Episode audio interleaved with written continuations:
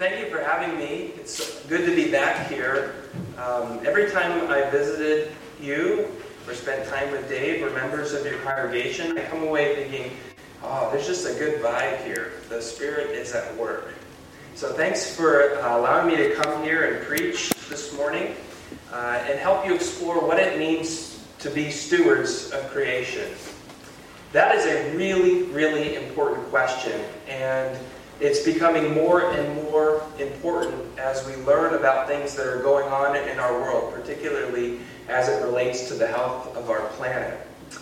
And for me, when you ask the question, what does it mean to be a steward, it raises a whole host of other questions.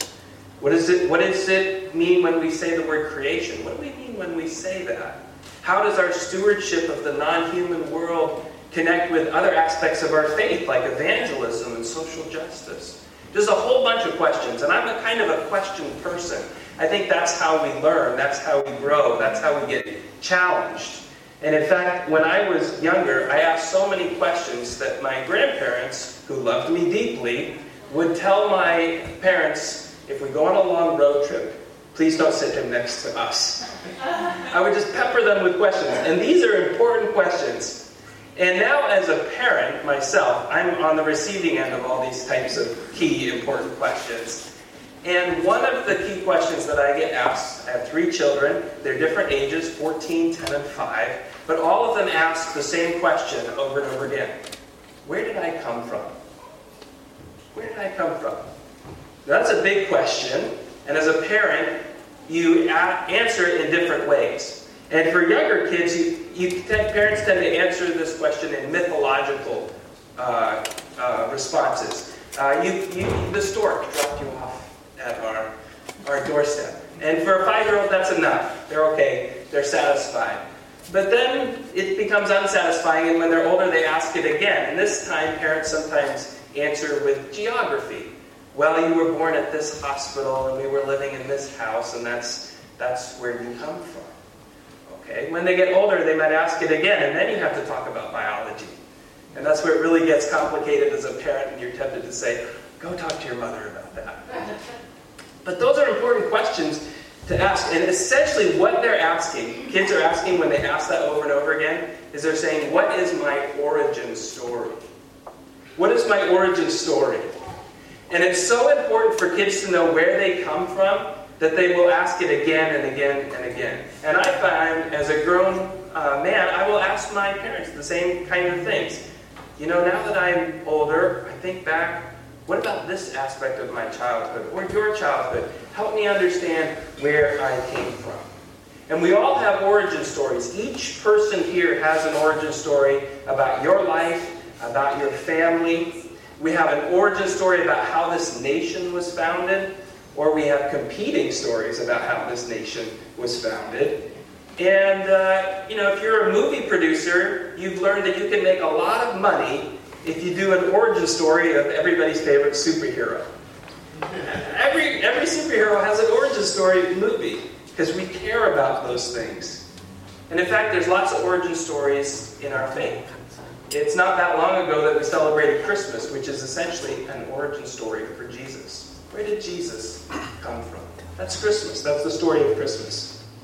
And I, there's origin stories about what the decisions you make in your life. And two years ago, I decided to step out of formal pastoral ministry and start an organization called Circlewood. And part of the origin story is this I grew up in a church that emphasized that faith was the most important thing about your life. And I learned how personal that was, that I could have a personal relationship with Jesus and He would forgive my sins, and that was a wonderful, enriching thing. But as I read the Bible and learned more, I thought, mm, there seems like there's more to it than that. And I began to see the social side of the gospel, that we were meant to care for our neighbors, particularly those in need.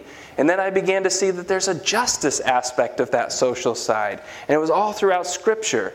And that enlivened my faith and, and allowed me to grow as a disciple of Jesus. But still, I kept reading the scriptures and seeing that there was even more to it than that. that there was this whole non human world, the very creation itself, which as I read scripture over and over again, I found woven all throughout its pages. And God got bigger for me, and the, and the, the scriptures got bigger for me. And that brings us to today. Because what I want to do today is explore creation with you in terms of our big O origin story.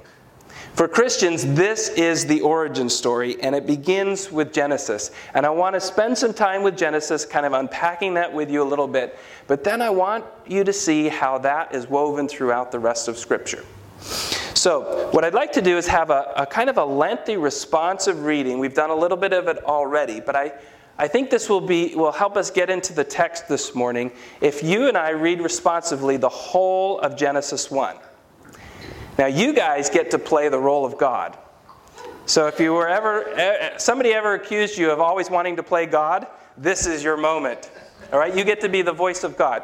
So, we're going to read this responsively.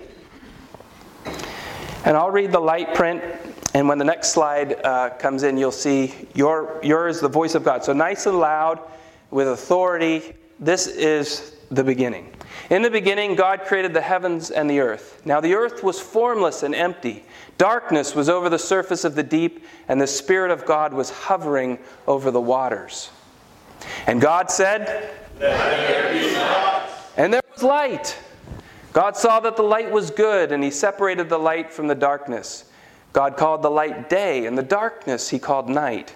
And there was evening, and there was morning, the first day. And God said, Let there be a wall between the waters, separating water from water. So God made the vault and separated the water under the vault from the water above it. And it was so. God called the vault sky. And there was evening and there was morning, the second day. And God said, Let the water under the sky be gathered to one place, and let the dry ground And it was so. God called the dry ground land, and the gathered waters he called seas, and God saw that it was good. Then God said, Let the land produce vegetation, seed bearing plants, and trees the land that bear fruit with seed in it, according to their various kinds. And it was so. The land produced vegetation, plants bearing seed according to their kinds, and trees bearing fruit with seed in it according to their kinds. And God saw that it was good. And there was evening and there was morning, the third day. And God said, Let there be lights in the vault of the sky, separating day from night, and let them serve as signs to mark sacred times, and days and years, and let them be the sky to give light on the earth. And it was so. God made two great lights the greater light to govern the day, and the lesser light to govern the night. He also made the stars. God set them in the vault of the sky to give light on the earth, to govern the day and the night, and to separate light from darkness. And God saw that it was good. And there was evening and there was morning, the fourth day. And God said, Let the water teem with living creatures, and let birds fly above the earth across the vault of the sky. So God created the great creatures of the sea and every living thing with which the water teems and that moves about in it, according to their kinds, and every winged bird according to its kind. And God saw that it was good. God blessed them and said, Be fruitful and increase in number, and fill the water with seas, and let the birds increase on earth. And there was evening and there was morning, the fifth day. And God said, Let the land produce living creatures according to their kinds, the livestock, the creatures that move along the ground, and the wild animals, each according to its kind. And it was so. God made the wild animals according to their kinds, the livestock according to their kinds, and all the creatures that move along the ground according to their kinds and God saw that it was good. Then God said, Let us make mankind in our image, in our likeness, so that they rule over the seas, the the sky, over the livestock, and all the wild animals, and over all the creatures that move along the ground. So God created mankind in his own image. In the image of God, he created them. Male and female, he created them. God blessed them and said to them, Be fruitful and increase in number, fill the earth and subdue it, rule over the fish in the sea and the birds in the sky, and over every living creature that moves on the ground. Then God said, I give every seed-bearing plant on the face of the whole earth, and every tree that has fruit with seed in it. They will be yours for food. And to all the beasts of the earth, and all birds in the sky, and all creatures that move on the ground, everything that has breath of life in it, I give every green plant for food. And it was so. God saw all that he had made, and it was very good. And there was evening and there was morning, the sixth day. Thus the heavens and the earth were completed in all their vast array. By the seventh day, God had finished the work he had been doing. So on the seventh day, he rested from all his work. Then God blessed the seventh day and made it holy, because on it he rested from all the work of creating that he had done. The first question that Genesis helps us answer is where did all this come from? What is this? When you wake up in the morning and open your eyes and put your feet on the ground and begin to experience the day, where did this all come from? And it's easy when we read Genesis to get distracted, maybe sometimes by questions of faith and science, because those are telling what some people think are competing origin stories, where it all came from. I tend to think they're complementary stories. And I think what Genesis 1 is really interested in telling us is who is behind this. When you wake up in the morning and look around and begin your day, who is behind that? And it tells us right from the beginning in the beginning, God. God created the heavens and the earth, which is in the Bible shorthand for everything. Everything you can lay your eyes on, or listen to, or smell, or taste, or touch, that all comes from God. And it tells us that in the beginning, the Spirit of, the, of God hovered over the waters. And in Hebrew, the word for spirit also means breath, and it means wind. God's very breath hovered over the formless earth, and then God spoke it in this amazing picture of a six day creation, spoke it into being, which is what you reenacted by speaking the words of God. Spoke creation into, begin, into being. And then when it was finished, God rested on the seventh day in the Sabbath, looking out over the world that God had made. And I think it's important to ask on that seventh day, that first Sabbath, when God looked over creation, what did God see? What is this world that we live in? The first thing we notice is that God created an ordered world. It, or, God ordered time days and nights, seasons and special times. There's a rhythm to our life. God also ordered space. It's no longer chaos and darkness. There's land, and then there's earth and sea.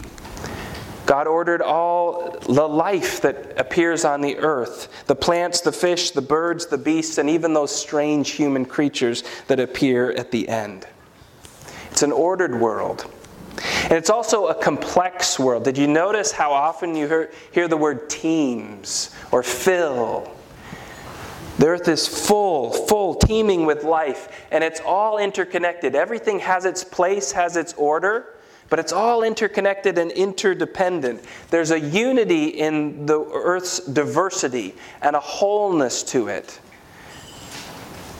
And in that, it's not just static. It's not that God created all these things and, okay, you have this place and you have this place and you have this place.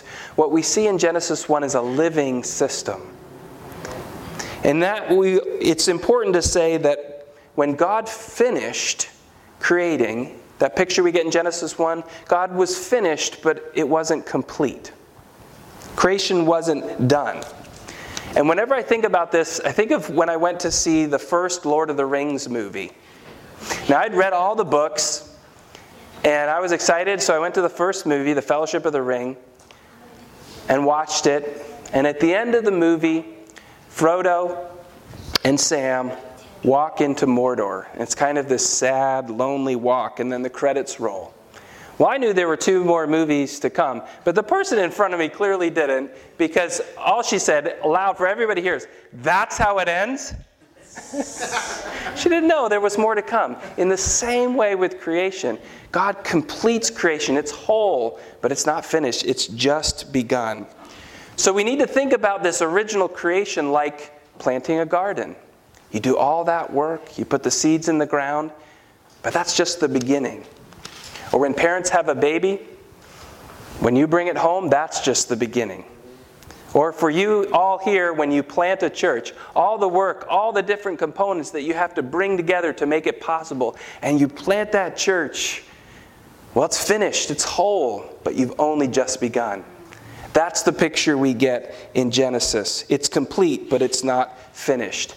And God is not finished with it and stays involved. Time and again in Scripture, we see that God didn't create the world like a watchmaker would make a watch. Get it all together, wind it up, and let it go. No, God is intimately involved in the day to day of creation. Hear this from Psalm 104 All creatures look to you to give them their food at the proper time.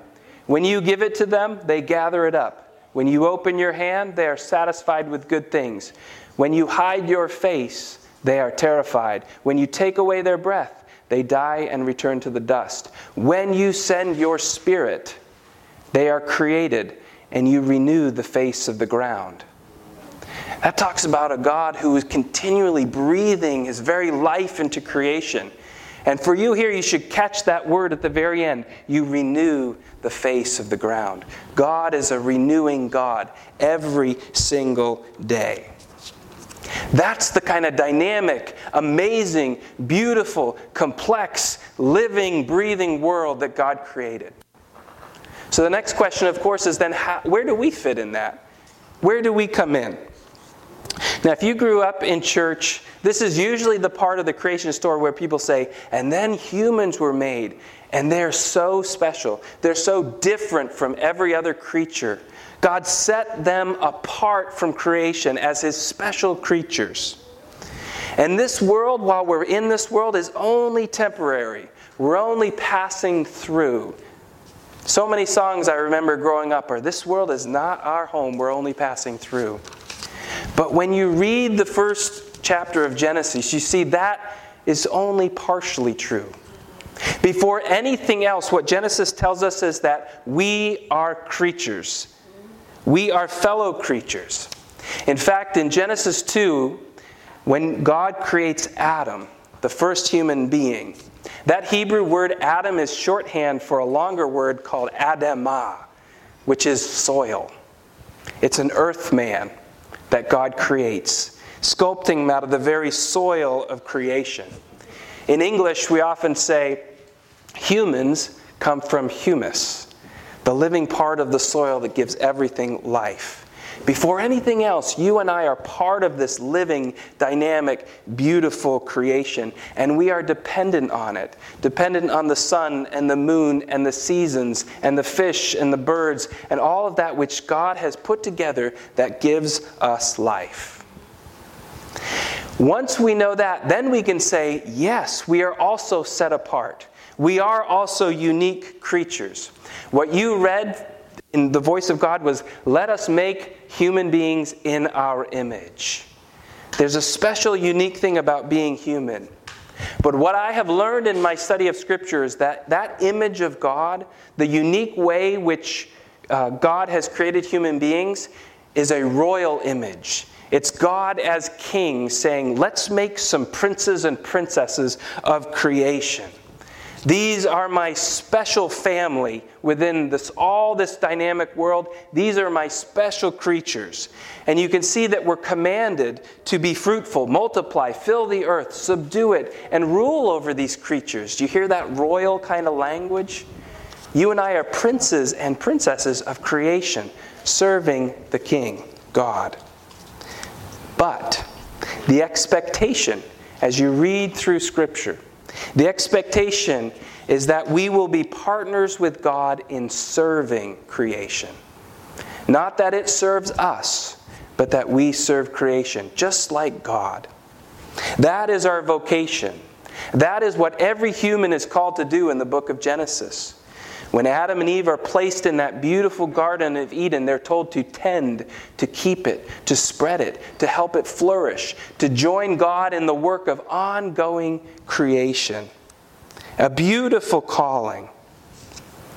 And if that's how it all started, and if that's the calling that God gave to every single one of us, the next question is just as important.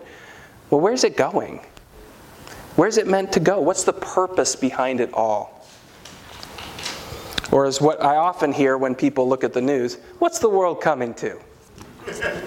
Now, that we often ask that question with a little bit of despair, but when we read Genesis, and then we start to read that in light of the rest of the, of the Bible, we begin to say, oh, what's this world coming to? What does God have planned for this world in which we were created? And here's where I think this is maybe a challenging thing for some of you to hear is that God created a world that was complete but not yet finished, that it was meant to change and grow and mature, just like each and every single one of us are created to grow and change and mature and flourish. Just like you plant a garden, you that's not the end. Just when you have a baby, that's just the beginning. Just when you plant a church, it's just the beginning. It's meant to grow and mature and flourish and become something even more beautiful. And what the Bible tells us really quickly in Genesis chapter 3 is that when sin came into the world, it started to pull apart all of those beautiful connections. All of those things that made creation so wonderful and complex and God's living, breathing world began to be pulled apart, and those, those connections and relationships started to be fractured. And it's at this point where most Christians kind of leave creation behind. Know, sin's in the world. Now we know what's going to happen. Jesus is going to come and die on the cross for our sins so that we can be forgiven. Absolutely true but not the end. Only part of the story.